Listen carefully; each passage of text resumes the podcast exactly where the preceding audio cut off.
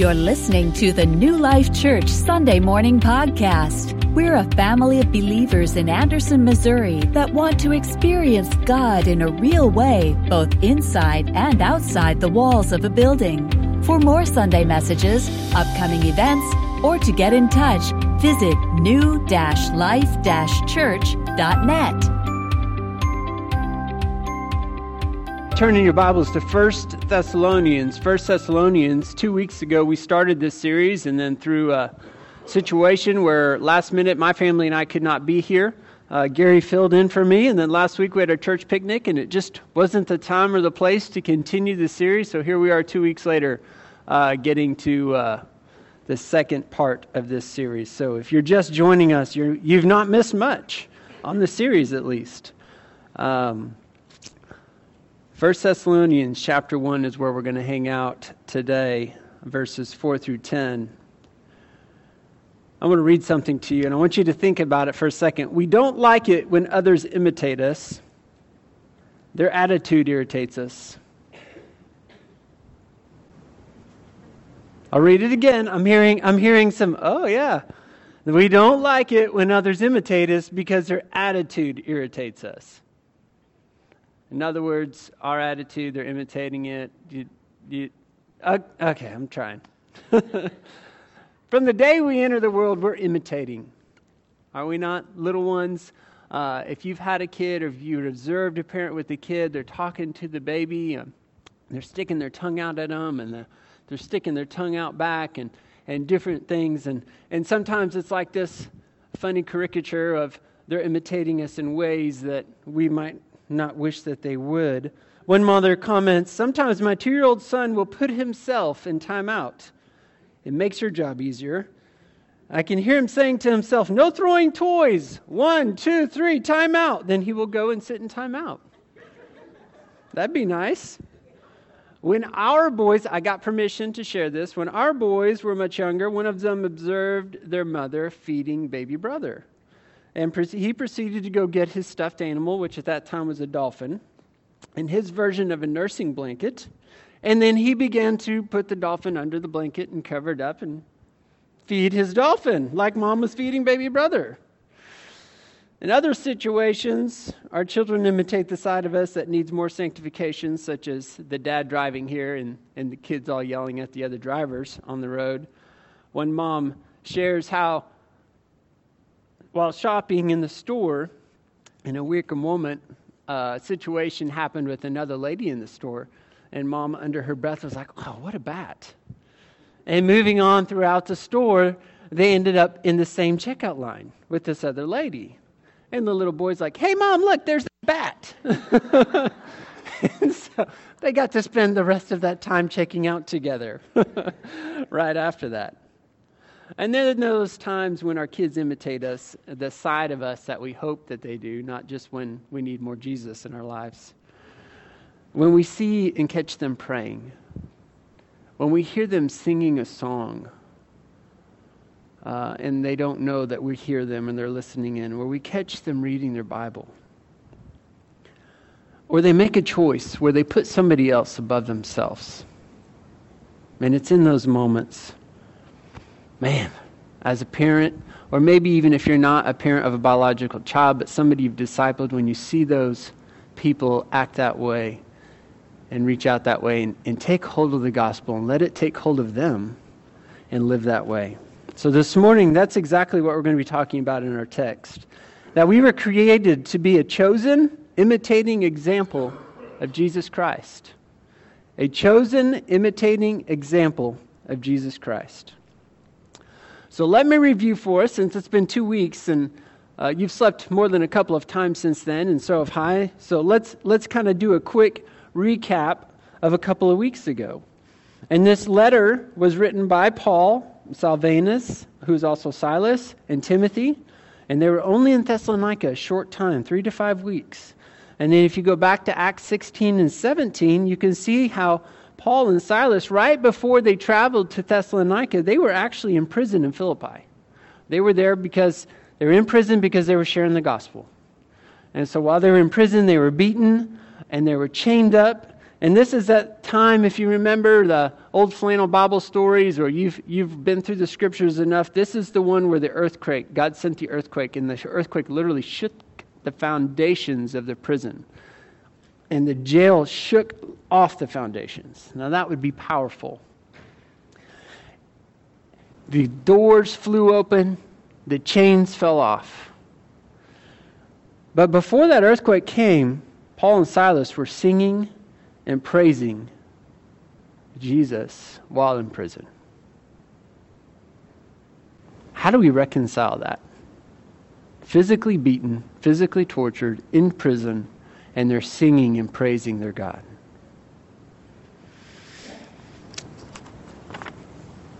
Well, out of that response, the uh, prison, the guy over the warden, if you want to use today's terminology, he wanted to know what it was that they had and why they hadn't left. He came in threatening to kill himself because they're going to kill me anyway. And he ended up bringing Paul and Silas home out of prison, cleaning them, feeding them. His whole family came to know Christ out of it. They were ordinary people like you and I, but they had the same Savior that you and I have as well. City of Thessalonica had a population of around 200,000. It was one of the capital cities of Macedonia. It was a happening place. You can see on the map here, it was one of the, it doesn't show it on the map, but you can see how it's strategically located there in the Aegean Sea and, and how it was a main shipping port for trades and goods. It was also on the main uh, Roman road, is what they called it, where trades and goods were always coming through there. It was a place to have a store, a warehouse, a distribution center. it was very religious. There's religions from all over the world going on there. And Paul and Silas and Timothy showed up and started preaching Christ in the synagogues. And the Thessalonians received that truth. And the four truths that we pulled out of those first three verses of the letter were, were these pray for others. They were praying for others. There was a work powered by faith, a turn to Christ and a turn from idolatry to sin. And then there was a hope filled anticipation, actively waiting for Christ's return by loving and serving Him. And that was that work powered by faith. There was a labor fueled by love love for God, love for His people, making disciples of Christ. You see, Barnabas discipled Paul, Paul discipled Timothy. And as we looked at earlier in the year in our series on Titus, he discipled Titus and who knows how many others as well. There's that labor fueled by love. And now these three men, Paul, Silas, and Timothy, came into Thessalonica and they had discipled the Thessalonians. There was an endurance that the Thessalonians had, sustained by hope, by allowing God's love to throw through, them that same endurance that we can have by our hope in Christ. And that love, as it fills us up, as it's you hold the cup up to Christ and let him fill it up, it spills out into those around us. We share his love for them, being the hands and feet of Jesus, sharing the gospel message, the gospel truth with him, with others. So, as I mentioned last week, my hope for this series as we go through it is that we become more fully committed to living out the Great Commandment. We become more fully aware in embracing the Great Commission and fulfilling it, getting to play a part in that role. Do we want to be on the sideline or even worse, in the bleachers, up in the nosebleed section, while others are getting to participate on the field with Christ and for His name? Or do we want to be the ones on the field? So, most guys don't go out for a sport, or girls go out for a sport and hope that they get to ride the bench. Am I right? I mean, you don't sign up hoping I'm going to be the best person on the bench I can be. Now, if coach says that's where you need to be, absolutely, you should be the best person on the bench. But that's not your dream. That's not your hope.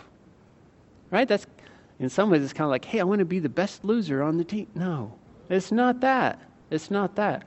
We want to play. We want to be a part of the winning team. We want to share in that. And that's our opportunity by living out the Great Commandment and the Great Commission as individuals and as a church. So let's read these verses together. 1 Thessalonians chapter 1 verses 4 through 10. Would you stand with me and read these out loud with me? I'm reading out of the Christian Standard Bible.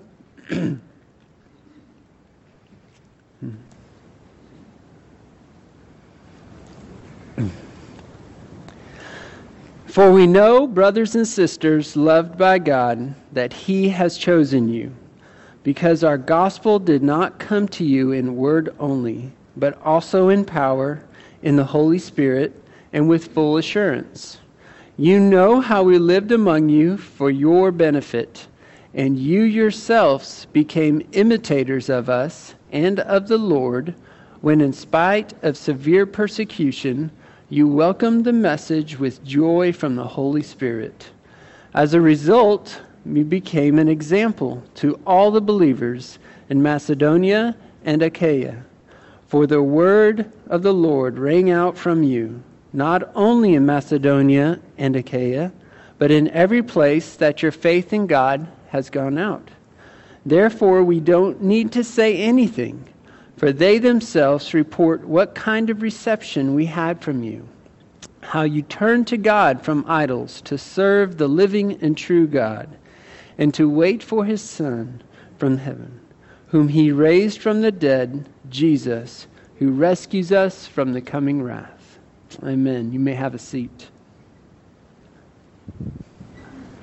I'd like to pause and pray one more time for us and our time and for, for the word every Sunday, and this is the first one in many that it's happened because all three of these guys are out, and I, I didn't think enough ahead of time to grab some other guys to pray uh, over this teaching time. Um, Tony and Gary and Kurt and I, we meet in that prayer room right before service and we pray. We pray over the service, we pray over the teaching time, we pray that the word would be spoken truly and accurately.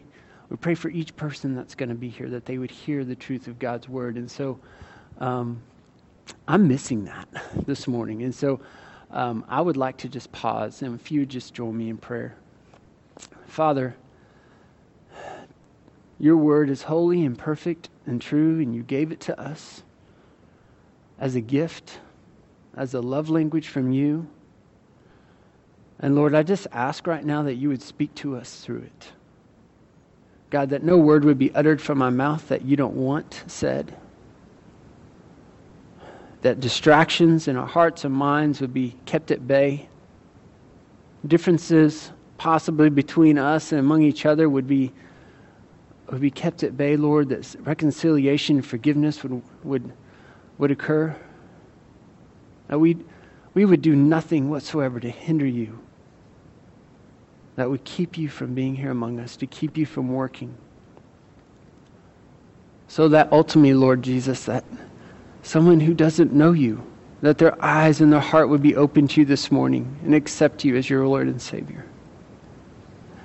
That those who already know you, Lord, that our, that our love for you would grow and abound more and more, that, that our heart would turn to you.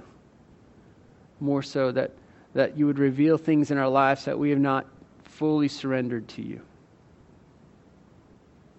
Let it all be for your glory and your name's sake. Amen. Okay, so back to our uh, back to our message: a chosen, imitating example of Christ. So I'm just going to kind of break down that title by verses here. Okay, a chosen, imitating example of Christ. So verse four and part of verse five is where where I'm pulling this word "chosen" from. For we know, brothers and sisters, loved by God, that He has chosen you, because our gospel did not come to you in word only, but also in power in the Holy Spirit and with full assurance. Now, a couple of you are like, oh boy, he's going to go there. Uh, uh, the doctrine of election and predestination is, is kind of that word that chosen gets pulled out of there. And so we're, we're going to go there a little bit, but not linger too long. Okay, Paul, Paul knows that the Thessalonians were chosen because they were saved. In verse 5 and throughout the end of this chapter, and even further on in the letter, he has visible results. He has proof showing that the gospel transformed their lives, that they were saved. Okay, because they were living it out. It was ringing forth from them, not just where they were at in their own area, but even beyond their area. See, when when the gospel takes over our hearts and our lives, it becomes known. It goes beyond our own individual self, it goes beyond the walls of our home, it goes beyond the walls of this church building, it goes into the community and the world beyond. And that is a visible result of our salvation, of being chosen. Now, there's a strong temptation to want, for me, honestly, I had it this week battling on this, to ignore these verses, just to kind of glaze over that word chosen and not really talk about it much. But I can't. I can't. It's in the Word of God, so we have to look at this. We have to talk about this. You see, we can easily forget that God is infinite and we are not. Am I right? We, we have the head knowledge, but the heart knowledge of that. We're making decisions on a daily basis, uh, different things, and we're not even including Him in on our life. We have no idea what's going on in the spiritual realms on the daily lives that we go about. We have no idea how God's working and orchestrating. And sometimes we have that neat perspective of the rearview mirror and looking back and going, oh my, what a mighty God I serve. How he worked, how he ordained that, how that worked out perfectly. His timing was perfect. On being chosen, Charles Spurgeon said it this way If God had not chosen me, I should never have chosen him. And the first time I came across that a few years ago, I, I pondered on that for a while. And I started thinking about it. And I thought, would I, left unto myself, actually been able to have the right mind and the right heart to choose God without Him at least tapping me on the shoulder, without Him revealing Himself through somebody else? I honestly can't answer and say that I would have.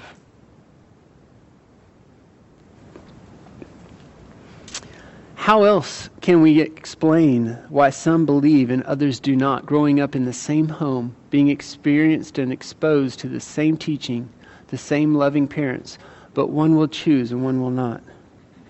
How else can we explain the testimony of the person, like we heard from Chuck a few weeks ago when he was baptized, of somebody running their whole life, their whole life running from God and stiff arming Him and running away from Him until finally at 72 years old going, I get it. Why at 72 and not all those years before? Can we honestly say that we are strong enough to overcome our fleshly, sinful nature, our idolatry, in a moment of clarity, to humble ourselves before the risen and Lord, our Savior, Jesus Christ, without help? I don't know that we can. But I don't want you to just only take my word for this because this is a topic that can create lots of debates and there's lots of different theologies that settle in on this. So, what I would like to do on the screen here, there's two truths that we can find for sure in Scripture. And there are a lot of references. And so, I just want to have you guys have some time to copy these down. Okay? And I'll just keep on talking. But if you want to explore this on your own, don't just take my word for it. In fact, never just take my word for it always go back to scriptures and make sure what I say is accurate and true. Chase these down. All right? Not sure what to do for your quiet time this week? Chase these verses down. I just gave you something to do. You're out of excuses, right? Quiet times abound this week at New Life Church. Love it. so while I'm moving on, and if you choose to write that down, that's great. Through the power of the gospel, God transformed those whom he saves. This was true for the believers in the church of Thessalonica because of the visible results that I was talking about a minute ago. And because of this truth, we should also see visible results in our lives. There should be tangible, visible results of the gospel transforming our hearts and our lives.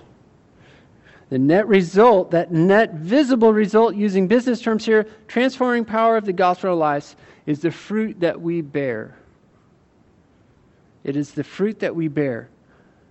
I believe to simplify this fruit, we can boil it down to our love for God, that time with Him, that abiding in Him, that serving Him, obeying Him, our love for His people, and going and making disciples of Jesus Christ. The GC squared life, the great commandment, the great commission. That's what GC squared, that's what I coined from a friend of mine. That GC squared life, great commandment, great commission. Love God, love others, go make disciples of Christ. Now, you may be sitting here wondering, Matt, how do I know? How do I know if I've been chosen? How do I know that I've been saved? How do I know that there are visible results in my life? Well, there's a number of ways, but I love to use this story as an illustration. A uh, evangelist was coming through town to a church, and he just gave an amazing message, sharing of his time, being a missionary and different things, and the call for the gospel. And uh, imagine a Hispanic Gary Duke, if you would. Um, just just fired up, excited about the Lord, excited about the gospel, excited about people uh, and passionate, coming to know Christ. And, and at the end of the service, one of the young men in the congregation came up to him and just said, Sir, I really appreciate your message. I just struggle with wondering if I really am because I keep being tempted and, and I keep falling at times and I'm just always having to come back and repent and different things. And the evangelist looked at him and said, Okay, then give up. You're either for Christ or against Him, right? There is no fence riding when it comes to your salvation. So if you're not for Him, you're against Him. And he said, So walk away. Eat, drink, be merry, live how you want. And the man was like, No, I can't. I can't do that. I cannot give up on Him. And the man said, That's how you know you are saved. It's not a life of perfect straight paths without rocks and holes to trip on and trip through. It's not a life without bumps and bruises. It's not a life where we're not going to fall down. And by God's grace, He comes and picks us back up again. But that does not mean that we are not saved. It means He is gracious and loving and merciful. And He's right there with us all along the way. So a chosen, an imitating, verses 5, the rest of verse 5 and 6. You know how we lived among you for your benefit, and you yourselves became imitators of us and of the Lord, when in spite of severe persecution, you welcomed the message with joy from the Holy Spirit. First of all, we should note that Paul, Silas, or Silvanus, and Timothy lived their lives in a manner worthy of being imitated. Did it start with them? No. There were others in their lives that imitated this same example that rubbed off on them. For Paul, as I mentioned earlier, it was Barnabas. He rubbed off on him, loved on him, discipled him. Three years after his conversion on the Damascus Road, Paul went and studied the scripture and pored over them. And at the right time, Barnabas called him into Antioch with me. Come on, brother. It's time for you to engage and walked with him for a year before Paul went out. And what did Paul do? Snatched up a young man named Timothy, snatched up a young man named Titus, and who knows how many more that aren't even recorded in Scripture that he snatched up and discipled and loved on along the way. 2 Timothy 2 2 sums up exactly Paul's heart and desire for discipleship. No doubt how he was discipled he says this What you've heard from me in the presence of many witnesses, commit to faithful men. You can also add, and women, who will be able to teach others also. What you've heard from me in the presence of many witnesses, commit to faithful men who will be able to teach others also. Do it. Realize that you're chosen. Be worthy of being imitated. If we are chosen, claiming to know Christ as our Lord and Savior, we will have what? Those visible results of the GC squared life, the great commandment, the great commission coming out of us. People will be able to see it. There'll be an aroma of Christ on us. It's like honeysuckle in the spring. And you can't even see it, but you're walking and you smell it and you know it's there. Or a pine forest, if you walk through a pine forest. And that aroma is just everywhere. And that's how Christ should be on us. There should be an aroma that when we walk by, when people interact with us at all, there should be there's something different. And it's not an excuse to just lay low only with our choices and our example. We also need to speak it.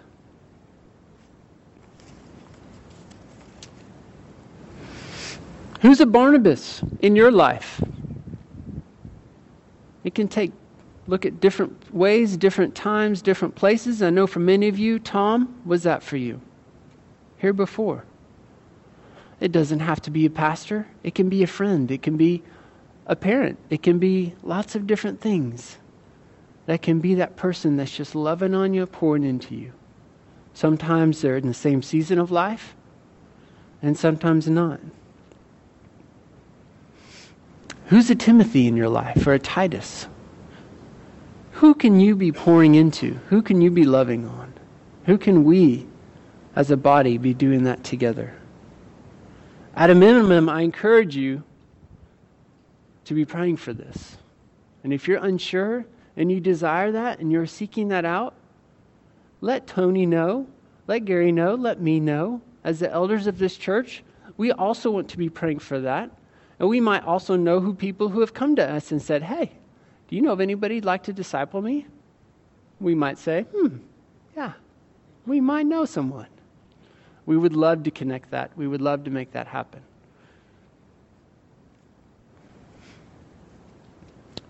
Chosen, imitating example of Jesus Christ, verses 7 through 10 here. As a result, you became an example to all the believers in Macedonia and Achaia, for the word of the Lord rang out from you, not only in Macedonia and Achaia, but in every place that your faith in God has gone out.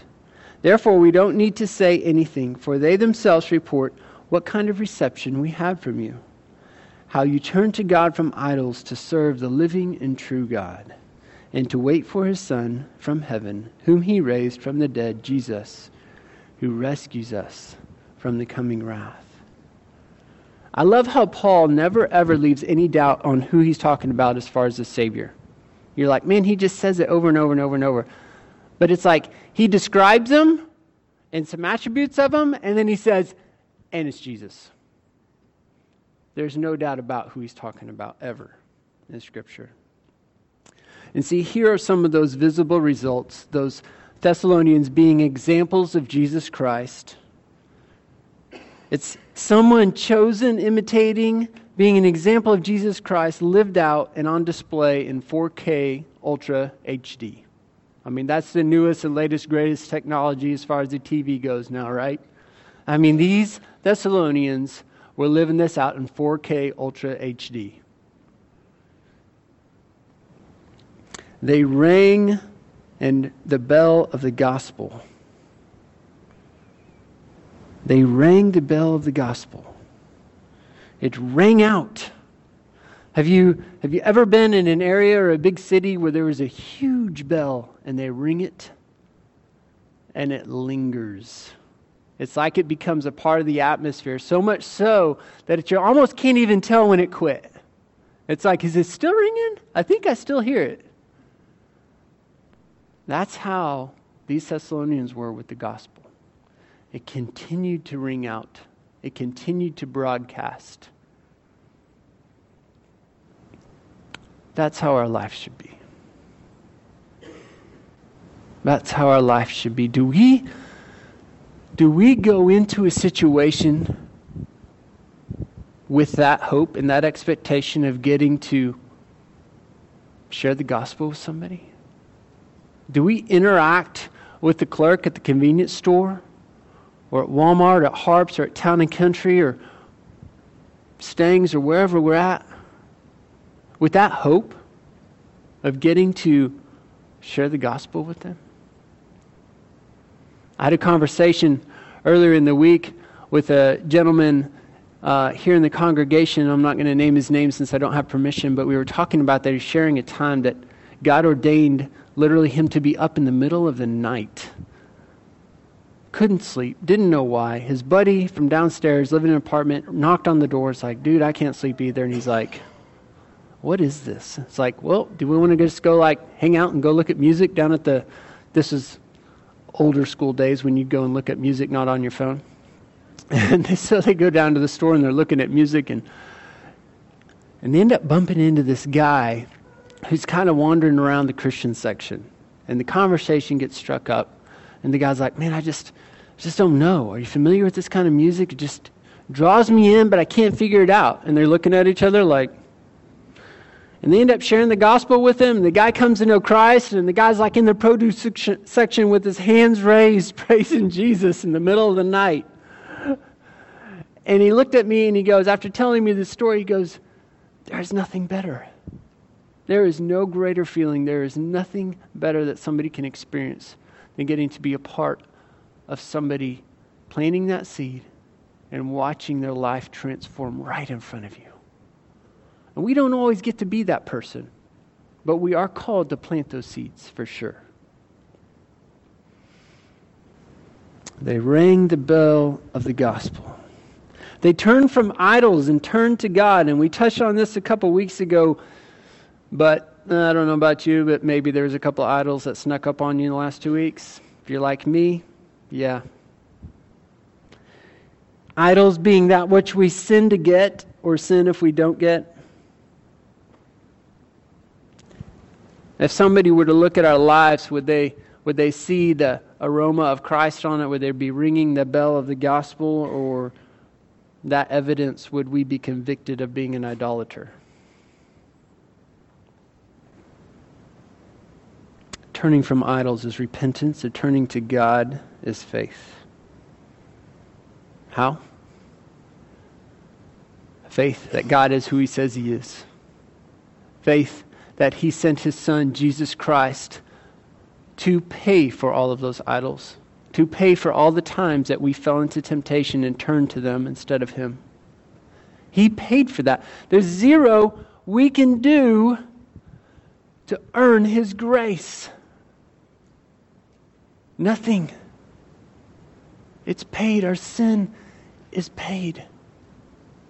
And he went to the cross. He died. He took on that sin, separated himself from intimacy with God the Father, and doing so, went to the grave and defeated death. You see, because if he didn't rise from the dead, it's all null and void. We do this for nothing, y'all. But he rose from the dead. He conquered sin, he conquered the grave. And his salvation is for all. Look at those verses earlier. God desires for all to be saved. Absolutely. For God so loved the world that he gave his only begotten Son. The world he went to the cross for. You say, Matt, how do I know this Jesus? How do I know if it's real? Pray. Ask him to show himself to you. Let them know you're trying to figure it out. Ask one of us. Ask me. Ask somebody else here. We would love, more than anything, to walk down that path with you. Let us heed this warning from Isaiah 59. I shared this in the deacon meeting a couple weeks ago and how these verses were haunting me. Lately, I just couldn't get past it my personal quiet time. Is verses 1 and 2, it says, Indeed, the Lord's arm is not too weak to save, and his ear is not too deaf to hear. The promise that God can save, and he will listen. Verse 2 But your iniquities, our sins, are separating you from your God, and your sins have hidden his face from you so that he does not listen. See, we can push him away with our sin and rejecting him. So the Thessalonians rang the bell of the gospel. They, they turned from idols and turned to God, as of which we should both be doing as well, not just the Thessalonians. And they waited with eager, expectant, joy filled anticipation for Christ's return by serving him. As should we keeping eternity in mind. That is the hope set before us. When every tear is gone, every pain, every sorrow is gone, we are reunited with the ones we love.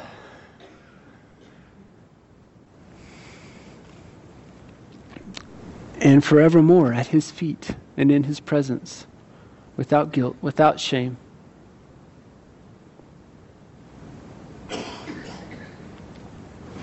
Let us hold fast to that. Let us be like the Thessalonians were, and let us encourage each other in doing so. This morning, um, Misty, come on up. Misty's going to share with us just part of her story of, of God choosing her and uh, the work of the gospel in her life. And somebody who absolutely, the gospel rings forth from this lady. Thank you. So, um, first of all, I guess I'm just going to read from what I wrote. Um, I began attending here at New Life just over three years ago. Um, I didn't grow up in a church. Um, I had not attended a church but a couple times in my life, and um, I definitely did not know the Lord. Um, I surely was not saved. I first was introduced to the person of Jesus through a television program called Joyce Meyer Ministries. And the funny thing was is that when I was living in sin, I'd be up two, three o'clock in the morning and never failed. My TV was on a channel that her program would come on. Um, it was through her program that I learned some of who Jesus was, or who he is, how he loves me, and how I was forgiven of my sins. Um, November 2014, I accepted Jesus Christ as my Lord and, Sa- Lord and Savior just shy of my 32nd birthday after a 17 year, um, year battle of addiction. Um, I was addicted to methamphetamines. I began using them at the age of 15, and it continued through my life. I dropped out of high school, was in and out of jail. I had a felony by 19, and I spent my 20s in a drugged up coma. I had no ambition or plan for my future. The last three years of my addiction were the worst. I destroyed relationships, I lied, I cheated, and I stole to satisfy my addiction. I managed to betray, for a second time, the only person on this earth that ever truly loved me, which is my husband. My addiction almost cost him everything that he had worked hard for his home and his livelihood. But thankfully, to the saving grace of Jesus Christ and his death on the cross, I no longer must live defined by who I was or what I have done. And thanks to my husband who forgave me and showed me firsthand the power of grace and forgiveness. Since I have accepted Christ, I have gained a new outlook on life, one that I've never had before an outlook of hope for the future, a supernatural joy that I cannot explain, and even peace during difficult times. I have decided to go back to school, and I have since obtained my associates, and I'm working towards my bachelor's. In three and a half short years, Christ has enabled me to turn my life completely around. He has provided the power for me to say no to the life that was killing me. Not only has Christ wiped away the urge to use drugs, but also nicotine and alcohol. He has not just shut the doors, but he has taken away the option altogether. Gary mentioned a few weeks ago how we should live knowing who God says we are, not by our own understanding, but rather the truth found in the Word. And that's what I've chosen to do. I accepted Christ standing in my kitchen, a worthless sinner, a liar, a thief, a deceiver, and an addict. But by calling out to God for his help and surrendering to him to be Lord over my life, I became worthy, redeemed, complete, enough, righteous, and free.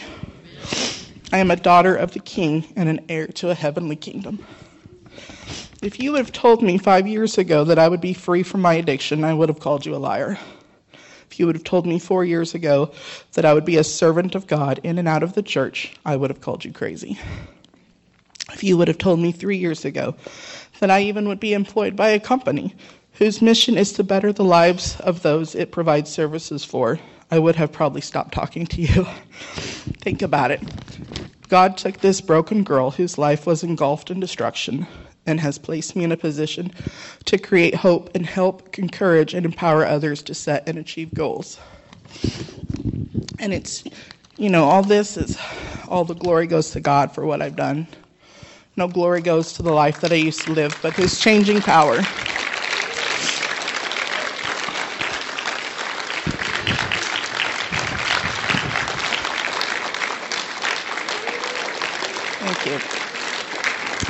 But I must say, I must say that as Gary inspired me with this too, I, I was a bad person when I walked through the doors of this church just over three years ago. And now I stand a humble servant of Christ. It is in the opportunity to serve in this church that I have gained the confidence of the truth that I have accepted. It is in the full acceptance of the members of this congregation that I have been able to live to the potential that Christ has for me. As a body of believers, New Life Church has strengthened, supported, and motivated me to be better than I was before. It is in the life groups that I have formed special relationships, and it is in the fellowship that I have been comforted. So I just want to thank you all because I know that when I come through these doors, I'm accepted. I, have never been a fancy dresser, but I walked through these doors in January of, let's see, 2015, and wearing rags, full of shame. I felt like as if every bad thing that I had done was written on my skin, and my head was hanging low. But when I walked through these doors, there was an angel standing there that looked at me. And ever since then, my life has just been great and has, and has really, truly blossomed from help from the people here sitting in these chairs. So I love this church. I'm just so thankful for all of you. We love you too.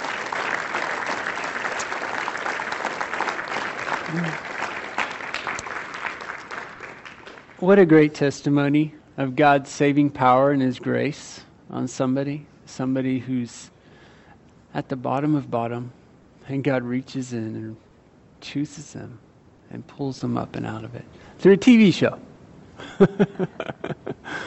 God can use anything. God can use anything. And we just praise God for His work in your life, in your family's life. Um, just special people. Special to this heart or special to my heart, special to this church. And uh, I'd just like to take a minute to pray for you and your family. Lord Jesus, we give you all praise and all glory over your work in Misty and Mike's life and their kids' lives, Lord, and just ask for you just continue what you have started.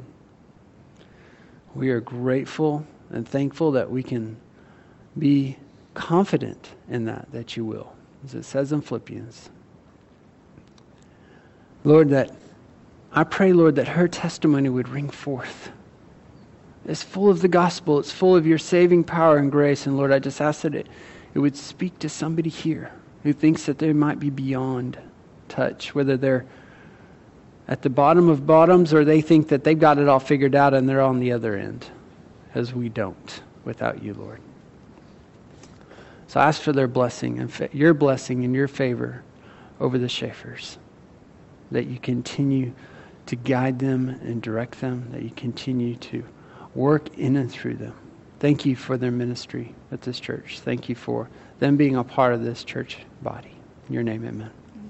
Thank you, Misty. In closing, I would just like to offer you that same grace that Misty has felt and experienced.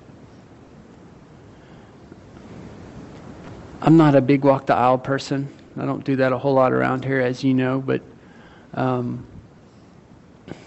I can't help but at least offer that invitation that maybe there's somebody here who, who knows they need that. There's a song, popular song, it's Jesus is Calling. And that's just ringing in my heart right now that He's calling right now. He's calling each one of us to Him. So would you would you do this? Would you just close your eyes and bow your heads where you're at and just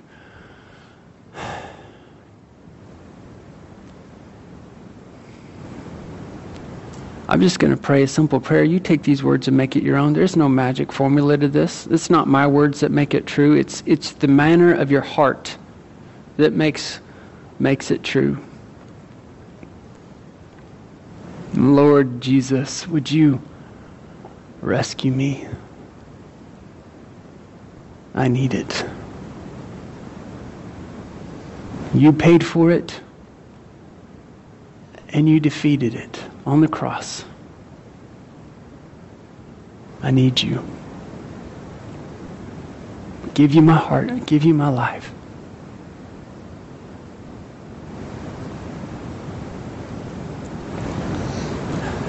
And I'm going to just ask in the next couple minutes if you if you prayed that, nobody's looking, would you would you want to just slip your hand up?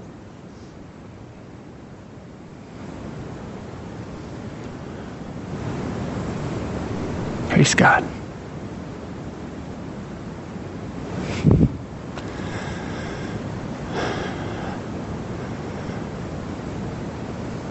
Praise God. Would you if you did that, if you would if you would grab me afterward, I would love to just make sure that this isn't something that's gone and moved on. I want to know how we as a body can support you and surround you and encourage you and pray for you more specifically in this. Lord Jesus, we just, uh, God, I'm humbled. I'm humbled at your mercy. I'm humbled at your grace and your love for us. I thank you, Lord, that you don't give up. Lord, how you pursued Misty in the wee hours of the morning and through a TV show. And you continue to work in her life. Her testimony this morning of your love for her. I thank you for Chuck's a couple of weeks ago, Lord, at 72, still pursuing him, a life of running from you and running hard, but you still pursued him. And God, just as you do for each one of us, the sinner on the cross dying next to you, God, his last moments on earth, you pursued him and accepted him into your kingdom that day. Lord, heaven's rejoicing for those who have chosen you. I just, oh, I can't wait to get a picture of what that, what that celebration looks like, Lord. And so this morning we just, we just lift it up to you, Lord. We give it to you. We go forth as those sent, those sent forth to ring the bell of the gospel. those sent forth to love you more fully, to abide in you, those sent forth to love those around us, to have the hope set before us of your glorious and wonderful return someday. We ask all these things in your precious and holy name, Jesus. Amen.